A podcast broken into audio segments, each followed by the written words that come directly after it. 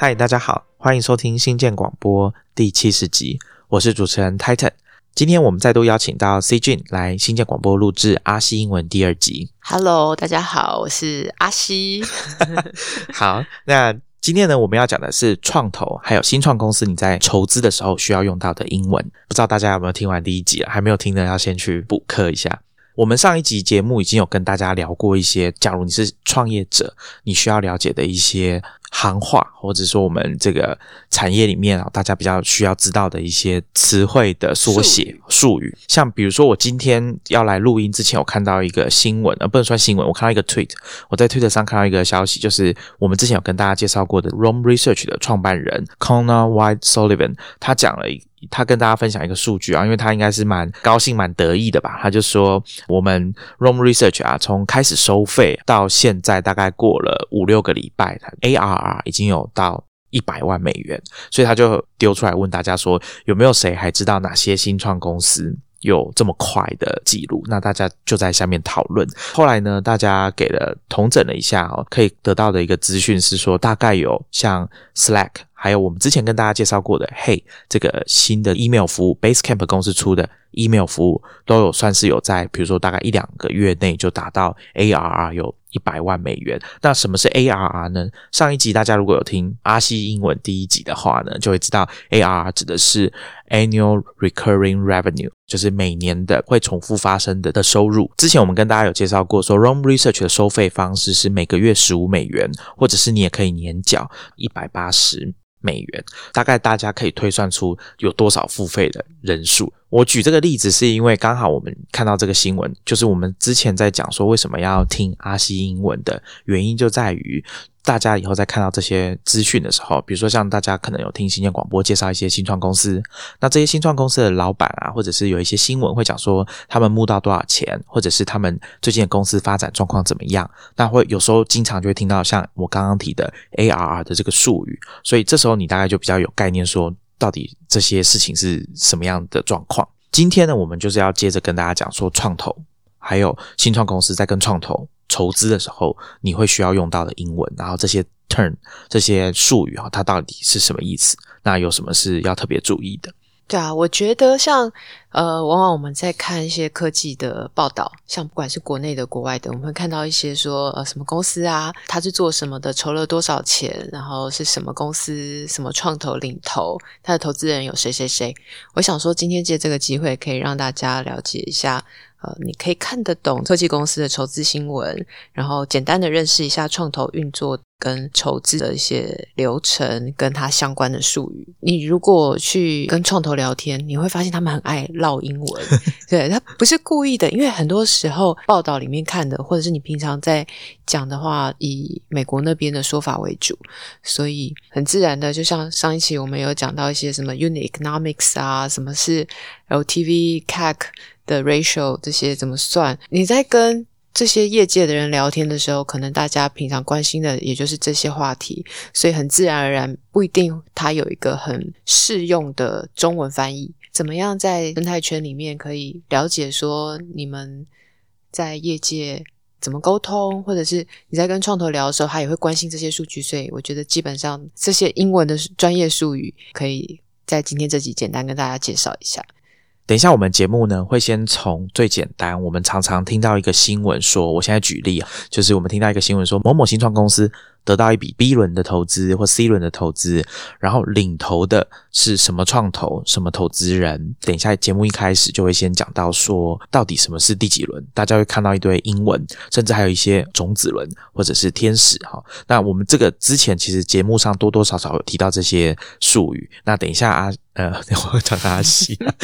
没关系。等一下，C 君呢会跟大家解释一下啊，这些到底是什么意思。好，那接着我们也会顺着讲，已经知道说啊，什么是 A B C 轮，大大家有这个 A B C，然后再来就是我们常听到说，哎，估值怎么算？之前在节目上或者是大家在看新闻会常常讲说啊，独角兽啊，好，那独角兽以前很早以前啊，是 Cowboy Venture 的 Alan Lee 他讲了 Unicorn 独角兽这个未上市前的估值是十亿美元的新创公司。我们叫它独角兽。那这个词因为很简单又好又好记啊，大家就都用这个词了。像这个我们也会讲说估值怎么算，等一下 C 君也会跟大家讲。然后再来就是创投，全世界的创投有非常多，那每一个创投其实它都有自己比较擅长或者是他比较关注的领域。那对新创公司来说，你并不是看到说对方名片上面印了“创投”两个字，你就可以去找他。跟他筹资，因为很有可能对方对你的领域完全不感兴趣，所以这个对，或者是不懂。那不懂你的产业的人，你你敢拿他的钱吗？啊，什么？基本上可能都不懂。哦，OK。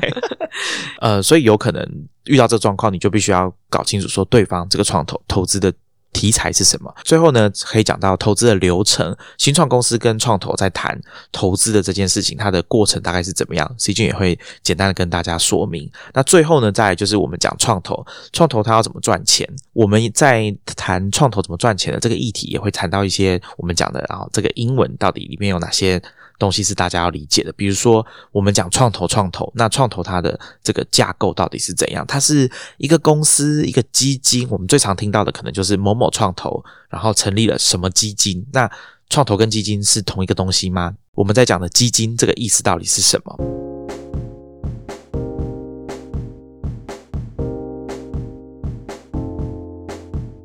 好，那我们节目就要开始吧。我们请 C 君来跟大家解释一下，到底我们常听到的这个 A 轮、B 轮、C 轮到底什么意思？好，那我先来举几个例。之前新建广播也有介绍过一家笔记的软体叫 Notion。那 Notion 前阵子它筹了五十个 million 五千万美金，然后领投的是 Index Venture 跟一些其他参投的这个创投。新闻里面有讲说，它的估值已经达到二十亿美金，两个 billion 的 valuation。那或者是说，如果大家也认识一些最近蛮红的 SaaS 服务，像 Webflow，Webflow 是一个做很 No Code 的 Website Builder，它在 A 轮的时候有 Excel 这个创投领投，它筹了七十二个 million，就是七千两百万的美金。或是前阵子也很红的服务 Superhuman，它是一个做 Email 的 SaaS 服务，它在 B 轮有 Anderson Horowitz 领投。三十三个 million，三千三百万美金，等等等等，这些新闻里面大概都会讲到几个重点，就是他筹了多少，有哪一家创投领投或是参投，那它的估值大概是多少？以上这几个例子都是提到说，呃，一家新创公司它跟创投筹了多少钱，媒体也会去估计一下它现在的估值大概是多少。A 轮、B 轮就是。创投投资的阶段，通常我们讲 Series A、Series B 这种连续的募资下去，也有的公司可能募集到 G 轮、H 轮，一直到它上市前，可能都有非常多的轮在堆叠上去的筹资阶段。现在在细股啊，一般来讲 A 轮就是售出股份来换现金的这个阶段。可能我们在台湾会觉得说很好奇，说哎，那难道还有筹资不是卖股份的吗？但在细股，因为这几年，像二零零五年开始，像我们之前有提到 Y Combinator，他们这样每年都投几百家很早期的新创的这种加速器出现以后，的确，现在在 A 轮以前，很多时候是用其他的筹资工具来募资。我们如果有听过种子轮，通常就是指 A 轮以前的阶段，不同的筹资工具，像 YC、Y Combinator，他们用 Safe 很简单的筹资合约，让创业者。跟创投或者是天使投资人能够很快的达成一个很简单的投资协议，就是就是我们提到的不同的筹资工具。那在 A 轮以前，这种 Seed 种子阶段，现在也有分 Pre-Seed、Seed。那在更之前，我们如果知道说有一些天使投资人 Angels，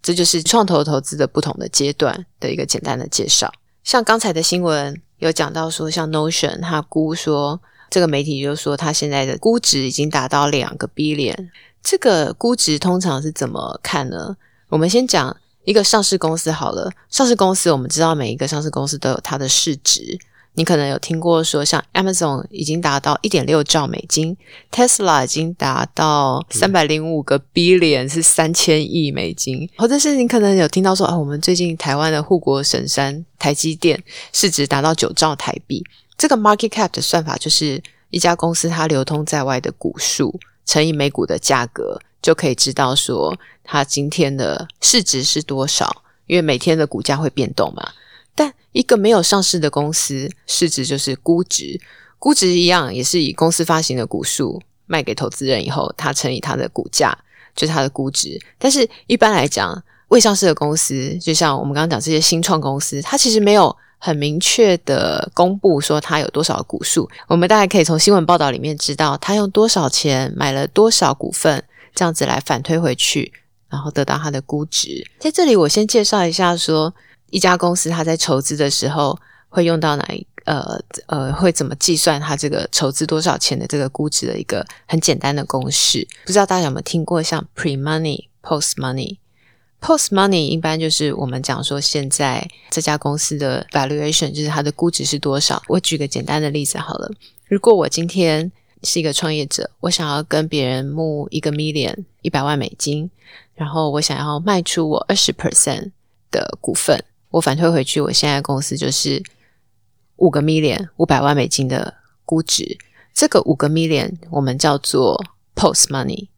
我筹一个 million，我筹一百万，所以反推回去，五个 million 减一个 million，前面还有四个 million，就是我公司在 raise 前的价值，这个叫 pre money。所以 pre money 加上我筹资的金额等于我的 post money。好，这就是一个很简单公式。如果你有听过说大家在谈 post 达到多少金额啊，这个这大概就有一个基本的概念。C 卷，那我想请问一下，我们在看这个新闻，像刚刚前面讲 Notion 说它估值是二十亿美元，然后它募了五千万美元。那通常我们在看新闻的时候，这二十亿美元它指的就是 post money 是吗？对对，因为它已经募资完成了。嗯，所以有的时候呃，你听到有一个人正在筹资，他说呃，我要筹多少？可能接下来对方就问他现在 pre 多少，因为他筹资的金额有可能会变动，所以你从 pre 多少，然后他要筹多少，再来反推回去说他如果他筹完成他的这个筹资的这个阶段的时候，他大概最后他的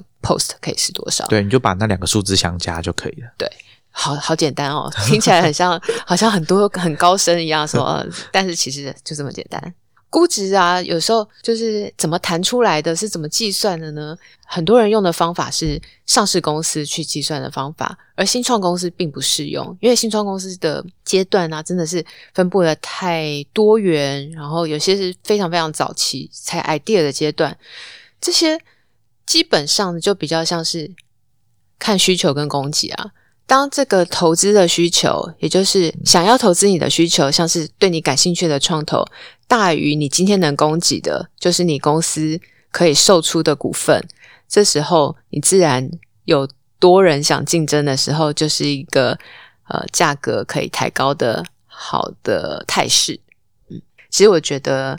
在早期啊，这种 early stage 的投资来讲，每一家公司就很像我们在买房子。我们知道每一个房子，每一间不管是什么楼层、什么地区，它都是一个个案。你顶多就是用你周围的房价，或是你是不是蛋黄区、蛋白区啊？你的屋龄新旧，或者是你周围有哪些公社、哪些闲物设施，这些优缺点来评估每一间这个案件，它大概呃价格可以卖，就是它的那个每平大概可以卖多少钱，这样子来来算，因为也跟你每一个。每每一年当时的那个整体经济状况啊，或者是你当地需求跟供给的状况来讲，都会有一点差异。所以不代表说你今天买在一个大安区的新房子，跟你买在同一区的呃，可能十年、二十年屋龄的旧公寓，它就是有一个什么方法可以去算说那一间房子值多少钱？我刚刚在。跟 C 君聊天的时候啊，他说他要举这个买房子要当例子，我心里就想说，哎，买房子离我好遥远，我们找另外一个举例好了。然后我就在想，我发现我想不到，因为我想说有一点生活化一点的来讲，因为我觉得每个新创也都是他的个案。再举例一个我们自己以前的例子好了，我们 Q B Messenger 在呃二零一二年筹资的时候，那时候。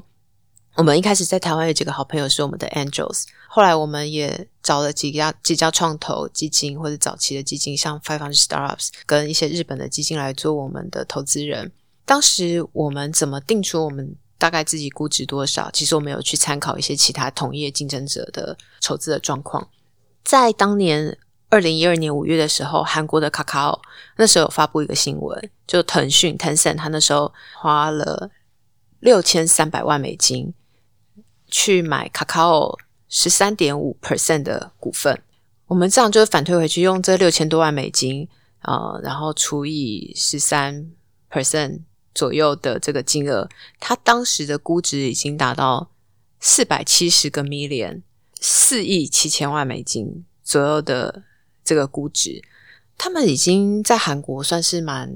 成功的一个 Messenger 软体。那我们服务刚推出，虽然我们在东南亚用户成长非常非常快速，但是因为我们也了解到说，不同市场的消费能力不一样，然后用户数能够代表的 R 铺程度也不太一样，所以我们自己会根据其他人筹资的状况，可能会调整一下我们。自己的估值，然后还有要评估一下，我们愿意在第一轮卖出多少股份，来考虑说我们大概是筹多少钱。刚刚 C 君有讲到这个 R P U 啊，ARPU 就是 Average Revenue Per User。就是每一个使用者他可以贡献的营收，这个其实在台湾的新闻应该蛮常听到。那这个意思就是刚刚 C 君在讲啊，如果他们的市场是在东南亚，那卡靠呢，他们是主要是以韩国或者说东北亚为主好了哈。两个市场他们的消费者的消费能力不同，创投在评估这些新创公司他们的潜力的时候，也会把这个因素考虑进去，所以他们就不会直接说，哎，我我看卡靠是这样子，所以我也要这样子哈。那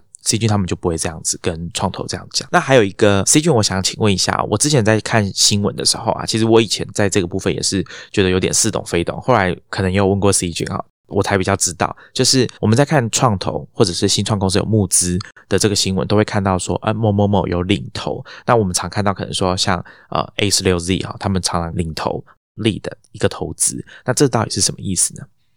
啊，我们讲领头啊，通常就是创业者他在筹资的时候，可能会去这一轮可能会有一家或者是两三家创投会是来立的，来做这一轮带头的这一轮的投资人。创业者跟创投双方会决定说这一轮主要的投资条件。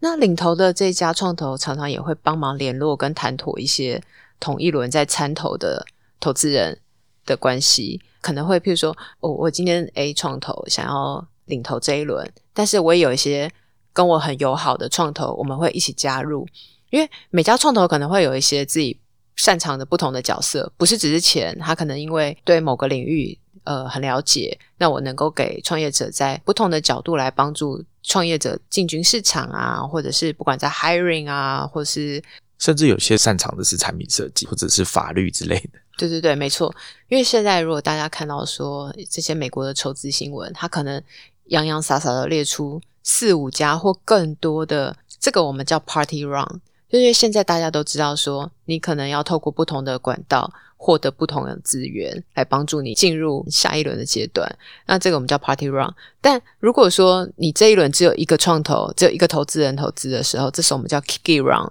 Piggy 就是铺满那个大猪的那个，对。现在比较流行 Party Run 啊，看到这些新闻都哇洋洋洒洒列一堆，可能十几二十个都有。然后可能甚至有一些天使投资人，他其实是其他很有名的公司的创办人，他都会一起加入，对啊，这就是我们现场看到的领头跟其他参投的这种 Party Run 的状况。那领头会只有一家吗？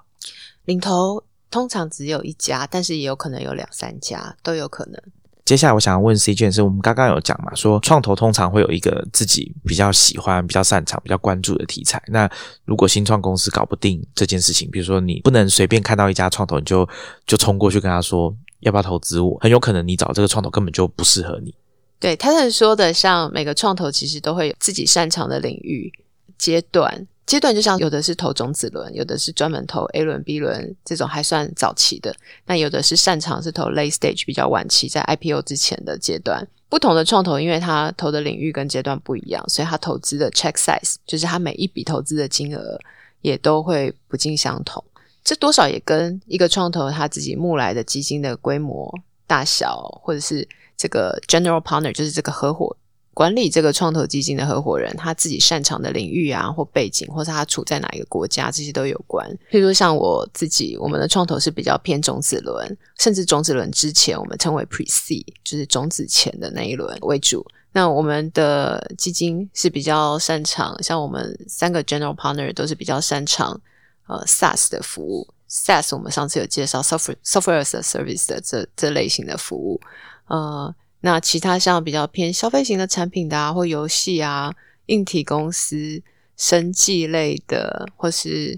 半导体的这种，可能就比较不是我们在关注的。那毕竟因为我们基金比较小，我们不太容易去投像硬体的服务啊，或者是说现在消费型产品其实它需要的 customer acquisition cost 也非常高，所以像我们投的金额小的时候，其实不太能去支撑一个消费型产品的。服务他所需要的资金，这都是依照每个创投他自己有擅长的领域跟他自己的偏好，所以会有一些不一样。那也有一些创投可能就专门说我是只投美国的公司啊，或是我现在看好大东南亚市场啊，或是拉美、非洲市场，就是每个创投自己看好的市场或者是他自己熟悉的这些区域不太一样，所以都会有不同的 thesis。所以什么阶段啊，什么领域，或是他每一笔金额，都跟这个创投一开始我们讲他的这个投资的 thesis，它的主题题材都是各有不同的。那我想刚好举一个例子，是我这礼拜看到一个很有名的 podcast Twenty Minute VC，他的这个 podcaster 叫 Harry Stebbins，他在这礼拜 launch 了一个他的新的 fund，他就在他的 tweet 上面有写说，他这个 fund 呢只有八点三个 million。八百三十万美金，那他投 Pre C 到 C 轮，那他每一笔 check size 是两百五十 K，就是二十五万美金。他在这个 tweet 里面还有讲说，他这个基金总共是由八十三个朋友支持他当他的这个基金的投资人 LP 这样。那这个 LP 这个我们等下后面还会再介绍一个创投基金的组成有哪些角色。像刚才我们讲这个 Harry Stebbins 他投的这个放。是八百多万美金，听起来其实蛮小的，但其实这也是一个最近的一个趋势，就是呃，像我现在服务的这个呃 Hustle Fund，我们也是属于这个 Pre C 阶段的投资人。Pre C 这个阶段，大家可能在台湾比较少听到，因为大家可能想说，哎，种子照理说应该是机构投资的最早的阶段，但其实现在呃，也是前面有提到像。二零零五年到现在这十几年，因为早期投资人越来越多，startup 相关的 growth education 这种推波助澜下，大家其实越来越具备怎么样去经营一个新创公司该有的一些基本知识，那怎么样把产品扩展的更好的这些 growth 相关的知识，所以现在反而，我们谈一些什么 product market fit，大家对这些知识还蛮充裕的，但是有一些还没有达到 product market fit 的一些公司。他们也是有机会，就是未来做的不错啊。那这些就是在现在蛮多 Pre C 基金在看的，就是有点像是 Pre Product Market Fit 的这些公司。我们想要再在更之前能够找出这些潜力。像二零一五年开始就有 Precursor Venture，它是以前也是一个很有名的创投叫 Soft Tech VC 出来的 Charles Hutz，它的第一个放也只有一千五百万美金。那像我们 Hustle Fund 的第一个 fund 在二零一七年 launch 的，那是十一点五个 million，是一千多万美金，都算是蛮小的 fund。譬如说，像我们 Hustle Fund，我们主要看的领域就是 SaaS 的服务，然后 FinTech、Future of Retail 这类的。呃，服务那我们也会讲说，我们主要投资的范围是在可能七成在看北美的公司，三成在看东南亚的公司。然后我们的 check size 很小，我们其实每个 check 第一个 check 才两万五千块美金。但我们如果跟这个公司就是合作一段时间，我们知道它的表现，或者它有下一轮机会的时候，我们的第二张支票的 check size 就是两百五十 k，就是二十五万美金。我们的基金是这样子的运作方式。其他也有一些很有名的呃创办人，像 Prada Hunt 的创办人 Ryan Hoover，他也 launch 了一个很小的 fund，是一千万美金，或者是 Superhuman 的创办人 Rahul，他在去年也 run 了一个七个 million 七百万美金的一个小贩新的 micro VC 的形态，有点像是现在戏股还蛮当红的一个趋势。C 君有讲到 pre product market fit 啊，因为我们上一集有跟大家解释过 product market fit 这个是什么意思啊，就是一个新创公司你的产品应该要可以在你这个市场上可以卖。创投在评估要不要投资这家公司的时候，其实都蛮在意这件事情，或者是你去申请加速器好了，那加速器的审核的人像 YC 好了，他们也都会看你有没有找到 product market fit。那如果没有，可能他们还是要选你，他可能就是看好你，觉得说，哎，你可能团队不错。那我们根据自己的经验啊，判断你这个产品可能还没有 PMF，那看你进来这个加速器这段时间有没有办法做到。那刚刚讲到说，为什么还是有还没有找到 PMF 的公司，道理就在这边。因为在更早之前，如果你创投觉得你没有 PMF，可能你这家公司是没有机会拿到钱。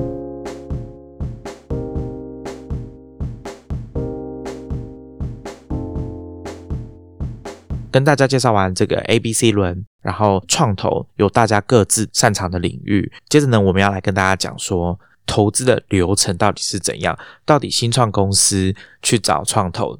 说呃，我们想要筹资，你愿不愿意投资我们？那这件事情这句话讲出来之后，后面要怎么进行？好，那我们请 C 进来跟大家说明一下。如果今天创业者跟创投大概谈妥了一个初步的条件。然后创投确定要投资以后，大概这个领头的创投就会开始给出一些文件，就是投资条件书，叫 term sheet。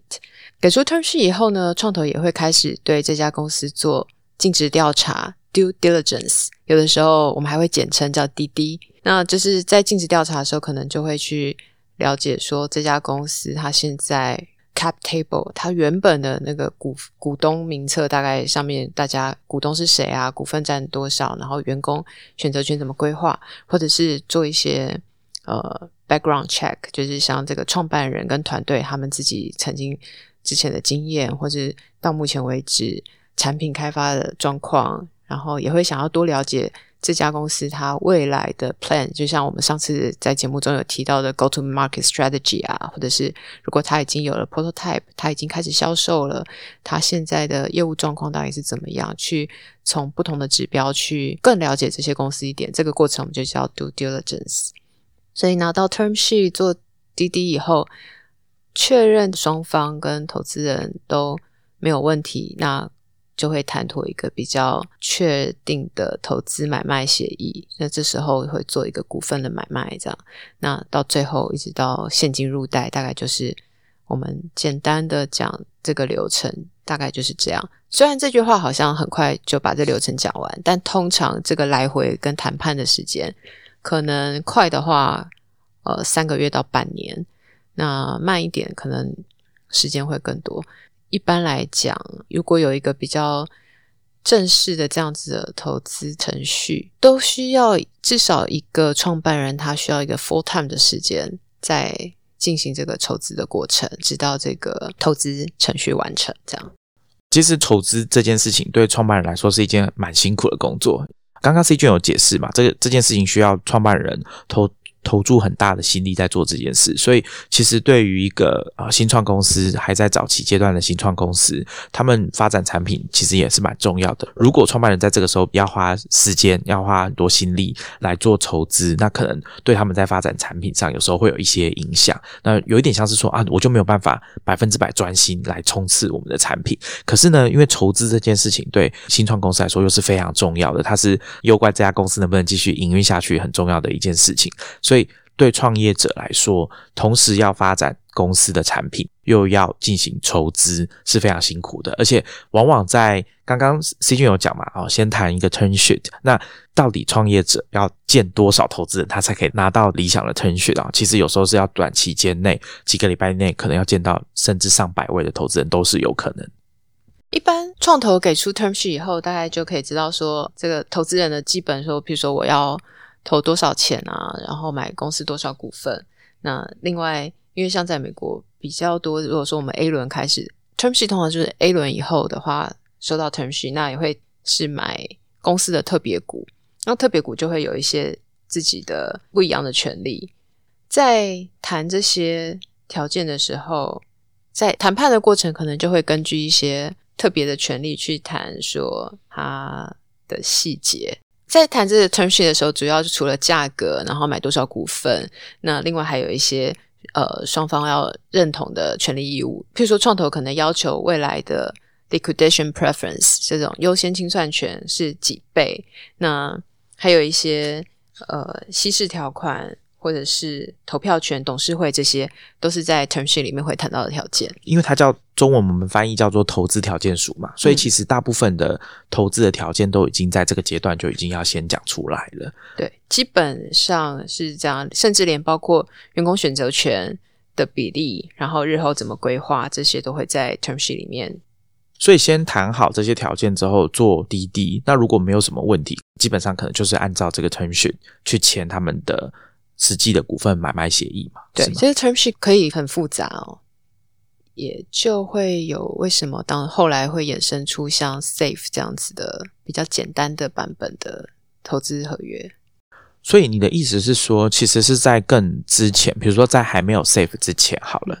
连种子轮都要经过这个流程，对不对？类似啊，不过像在 Safe 出来之前，有另外一个叫 Convertible Note，嗯嗯嗯 convertible debt，它是一个 debt 概债的概念，他希望能够解决说在谈这么细的这种 term sheet 的细节，主要能够简化这整个很冗长的这个程序啊。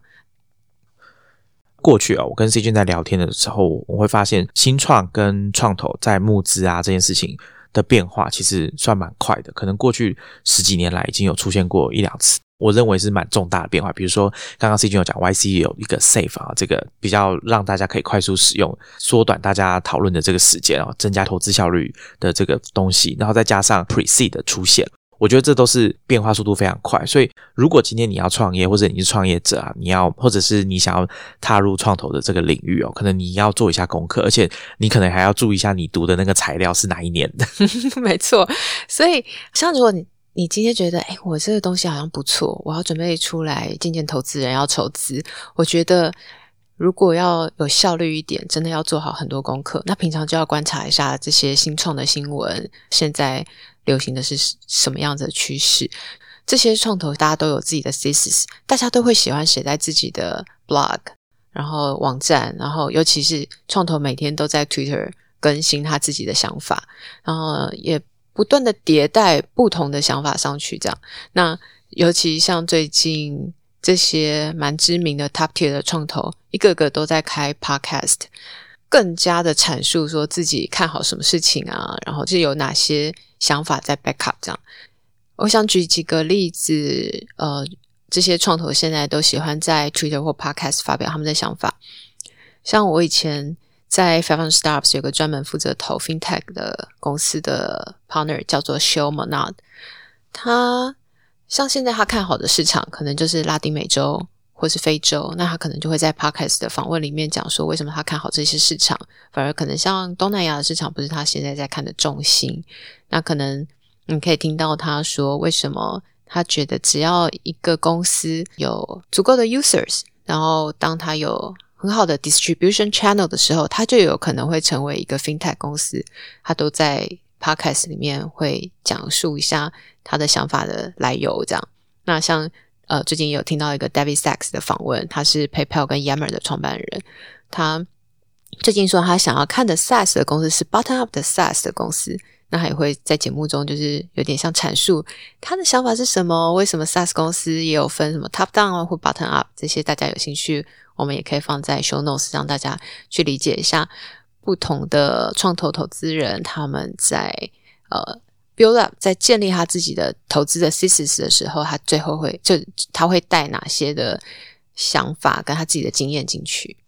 刚刚 C 君有讲到一个字啊，我要再请阿西老师来跟大家解释一下啊。他讲到 bottoms up。那今天节目一开始的时候，我说 ROM Research 的创办人啊，那个 Conor Y Sullivan 他有讲说他们的 ARR 怎么样怎么样。那有一位之前呢在听的任职的一位叫做 Jeff Morris Jr. 那他后来呢离开 Tinder 之后呢，他去做了 Product Club 啊，一个算是专注在产品的一个加速器。那他也在上面讲，就附和了 Conor Y Sullivan 的 tweet，他就问说，最快啊达到一百万美元的 ARR，好 for bottom up product，他就透过这个 tweet 问大家说。哪一家公司是最快达到一百万美元 ARR 的这种 bottom up 的产品呢？所以我顺便问一下，先猜 Slack 吗？还是 哪一家？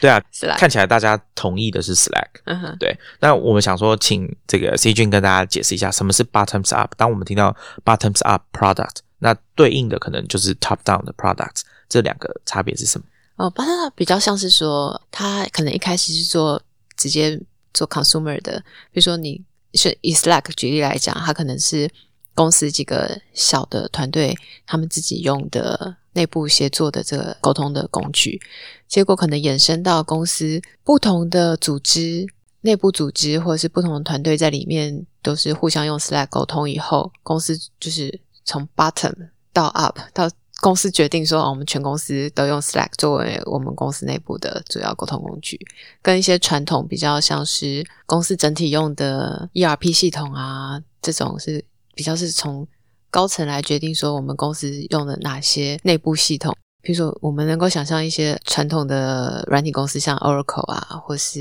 SAP 这种公司，他们比较是 top down 的决定。我觉得比较有趣的是，比如说像 Line 好了，Line 在台湾可能一开始是 button up，后来就变 top down。你是说国家级的 top down 吗？好，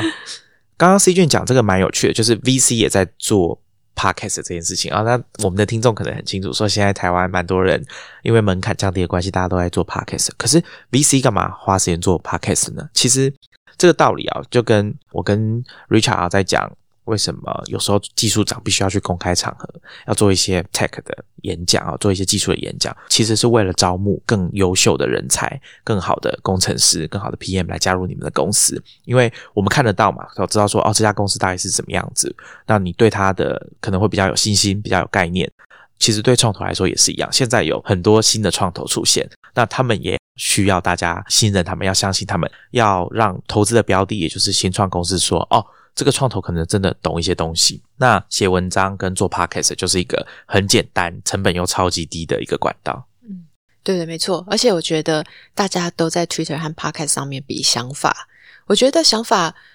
当然都是会因时间或者是经验，然后会逐步改变。但是当你说出来的时候，你就可以吸引跟你相同的人来。谈论更多或讨论更多，能够创造出更多不一样的新的观念，这样。所以，比想法这件事情，我觉得算是现在美国的创投蛮积极在公开的这种发表的 Twitter 或是 Podcast 在做。然后，甚至在因为疫情的期间，大家也办了非常多的 Webinar，用视讯的方式跟大家能够持续保持想法上的沟通。我觉得这段时间因为疫情的关系啊，这个讨论有变得更热烈一点，在至少在 Twitter 上面。那如果呃各位听众你对这个还不太熟悉，可是你又蛮有兴趣的，那欢迎你去听我们的第五集啊。我们那时候有跟大家讲说，你在 Twitter 上面可以 follow 哪些戏骨的科技圈的名人，那其中一部分就是创投，可能其他还有像创业者啦、记者啦，或者是呃产品经理等等的，大家都可以去看一下。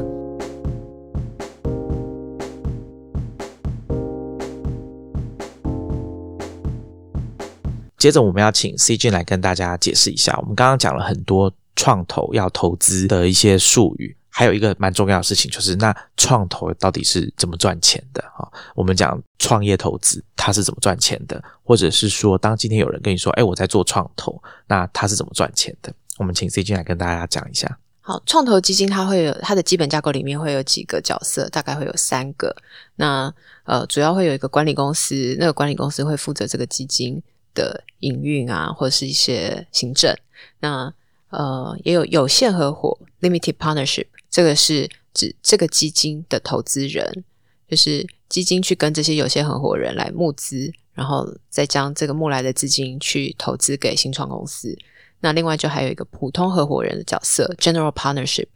general partner 呢，就是主要是在呃负责这个基金的投资，呃不管是制定这个 thesis 啊，或者是呃选哪些标的，然后怎么去 source deal，就是去搜寻有哪些好的案子，怎么去 picking，怎么去选出要投的公司，跟最后能够 winning 这个市场，就是能够从这些案子里面找到好标的，最后能够赚钱，这就是我们讲的第三个角色——普通合伙人 （general partner）。再提一下，像是呃，我刚刚讲说，这个一般来讲，创投基金会去找寻更有钱的人的钱。来投到这个基金，那我们说的这个 更有钱的叫，我们通常称作 LP（Limited Partner）。Limited Partner 通常可能是来自一些呃高资产人士啊，或是有一些公司，他会专门去投新创基金，希望透过专业的新创基金的投资，能够找到呃其他现在市场上新创的趋势。我补充一下，刚刚 C 君有讲到这个 Limited Partner 哈，就是有限合伙人，它的 Limit 是什么意思呢？其实跟我们台湾在讲的这个股份有限公司的那个有限，哈，那意思是一样的，就是他们在这家公司这个 firm 这个创投他们所要承担的债务啊，是不会超过他们当时对这家公司投资的金额的。那所以一个创投基金要怎么赚钱呢？当一个基金它筹资以后，我们会有还有另外一个术语叫 two twenty，two 就是 two percent 的 management fee 会给管理公司，就是比如说我们今天如果筹一千万美金的这个基金，其中的百分之二每年会拿给管理公司作为它营运跟行政上面的支出。等到投资的公司在投资期限到了以后，赚了的钱。的百分之二十，我们称作 carry，这 carry 会给基金的普通合伙人能够收回这百分之二十，剩下赚的百分之八十会退给有限合伙人 LP。所以一个创投基金主要赚到的钱就是百分之二的管理费跟百分之二十的 carry，就是赚钱后分润的两成。刚刚 C 君讲，这就是我们听到说哦，这家创投，我们如果要看它的年营收，它的组成应该就是刚刚 C 君讲的这个管理费加上投资的回报里面的两成。那一般来讲，我们现在看一些美国的新创基金，大概呃这个期限，新创基金的年限大概都是十年。做是算是蛮基本的，就是一个基金大概 run 十年，然后有两年的延长，所以大概十到十二年都会希望说你手上的这些 portfolio，就是你投资的公司，希望有出场的机会，这样子你就可以在基金年限到期前能够拿到你的 carry，这样。C 君，我之前在读那本书啊，就是《Secrets of Sand Hill Road》这本书，它的书名啊，一个叫《Sand Hill Road》，其实就是在讲说湾区的这条路——沙丘路。对，哦，那基本上很多创投都有办公室在那条路上面，所以新创公司都要去那个地方。那所以这本书叫做《Secrets of Sand Hill Road》。那这本书里面有讲到一个东西，是我觉得蛮新鲜的，因为我以前可能没有那么关注这件事情啊，就是这个创投基金它其实是有年限的。书里面讲到这件事情啊，呃，我想要请问一下 C 君，说他书里面有讲到说这个基金都有年限，所以当今天你是创业者，你去筹资的时候，你必须要注意到说创投的这笔资金啊，这个基金哈，它是什么时候成立的？那现在是它的第几年？也就是它的所谓 life cycle 的什么阶段？书里面就警告这个创业者说，你一定要注意这件事情，因为当你找了这个创投，不管是他的基金已经到中期或者是后期，那可能会。影响到他投资新投资的这个意愿，那原因是什么？我们可以请 C 君跟大家再深入的解释一下。好，那像刚才有提到说一个呃基本的那个创投基金大概是十年，那以创投的那个 life cycle 来看，前三年是它的积极投资期，那后面第四年到第十年，通常我们叫 harvest，就是等这些公司成熟的这个等待期。那前三年如果有一些表现不错的公司，在这个基金，它在分配它的那个投资金额的时候，可能会保留一些来来去跟投那些表现好的公司的下一轮。那所以在 harvest 的期限就是期间，可能能投的金额只剩下可以去做 follow on 跟投投资这样。那所以呃，一般来讲，呃，像。我们今天 show notes 也会放一个呃叫《创业投资圣经》这个 Venture Deals 这本书的连接。一般来讲，如果你想知道这个创投还有没有钱可以投资，这本书有一句话可以帮助你了解，就是帮助你去探听，就是你可以问问看这个创投他最近一次投资的是哪一个案子，大概投多少钱。所以，如果说你发现他已经四五年都没有投资，他可能已经过了基金投资期，或者是。他现在这个创投其实正在募资，那他来找你，可能就是维持一个关系，或者来了解一下市场现在的状况。那你可能就不需要花太多时间跟他筹资。讲到这里，让我想到一个去年的新闻，就是台湾很有名的加速器 a p p w o r d s 他去年有发布一个新闻，是讲说他已经募集到他的第三支基金 a p p w o r d s Fund Three，叫本会创投基金，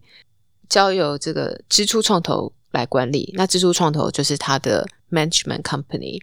新闻里面有提到说，Apple's Fund Three 的股东，也就是他的 LP，有像台哥大、富邦人寿、国泰、